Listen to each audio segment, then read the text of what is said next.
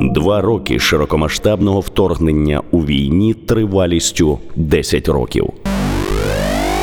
Привіт, бажаю здоров'я. Мене звати Саша Буль.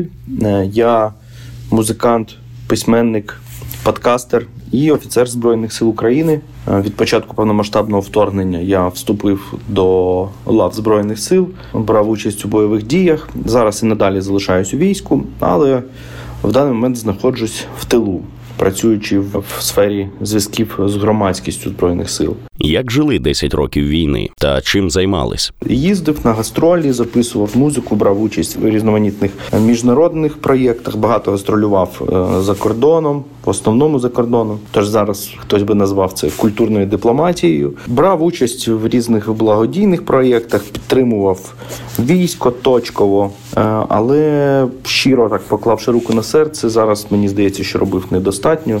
За що десь в глибині душі мені напевне трохи соромно. Як вас змінили два роки широкомасштабної війни? Мені б хотілося вірити, що якось прям кардинально десь е, глибоко в душі ці два роки мене сильно не змінили. Але ж ми всі розуміємо, що це не так. Змінили всіх абсолютно незалежно від того, брала людина участь в війні чи ні. Е, Ну я напевно став якийсь е, радикальніший, принциповіший. Категоричніший, і якщо раніше я міг би назвати себе якимось таким е, гуманістом, космополітом, е, то зараз не впевнений, що ці терміни доречні для окреслення мене.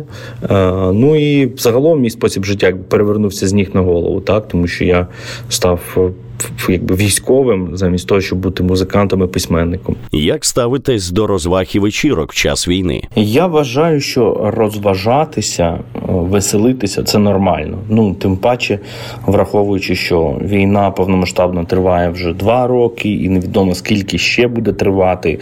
І ну і людям потрібно десь шукати якусь розрядку. Ті ж військові, повертаючись з фронту, хочуть побачитись десь з друзями, кудись вийти, трошки забути на якийсь час про те, е, що залишилось там на лінії зіткнення, і, розваги це якби те, що може в цьому допомогти. Інша справа, що мені здається, все залежить від емпатії. Тобто, якщо в тебе є якась емпатія, то ти розумієш, що викладати там якісь е, відеозаписи з цього в мережу, ну це може комусь зробити боляче. Безмірно гуляти, це теж може десь комусь бути через це неприємно, бо хтось в цей час захищає тебе.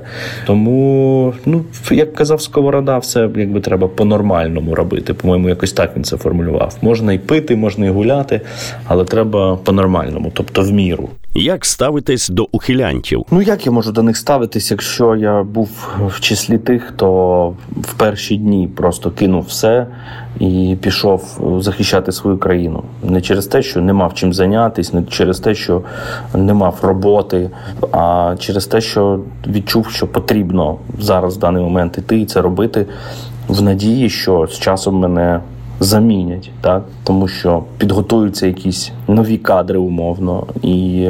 Зараз вже практично да, два роки, а щось особливо ніхто не хоче міняти. Мені, звісно, це неприємно. В моєму колі спілкування таких людей практично немає. Вони якось самі відсіюються, напевно, їм якось не дуже приємно зі мною проводити час, та й мені з ними. Тому, тому якось так. Тому я вважаю, що єдиний спосіб зберегти нормальне поствоєнне здорове українське суспільство це пропустити через війну, як би жорстоко це не звучало, якомога більшу кількість наших співгромадян для того, щоб нам було просто легше потім знаходити спільну мову. От і все. І щоб не було тих, хто чуватиме себе обманутим, ображеним, тому що їх кинули на призволяще. Що чи хто підтримує вас? Мене підтримує моя сім'я, ем, якісь близькі друзі, здебільшого теж військовослужбовці, природа, яку я можу споглядати, вічна, гарна, непохитна, Е, і роздуми на одинці з собою Марка Аврелія. Два роки широкомасштабного вторгнення у війні тривалістю 10 років.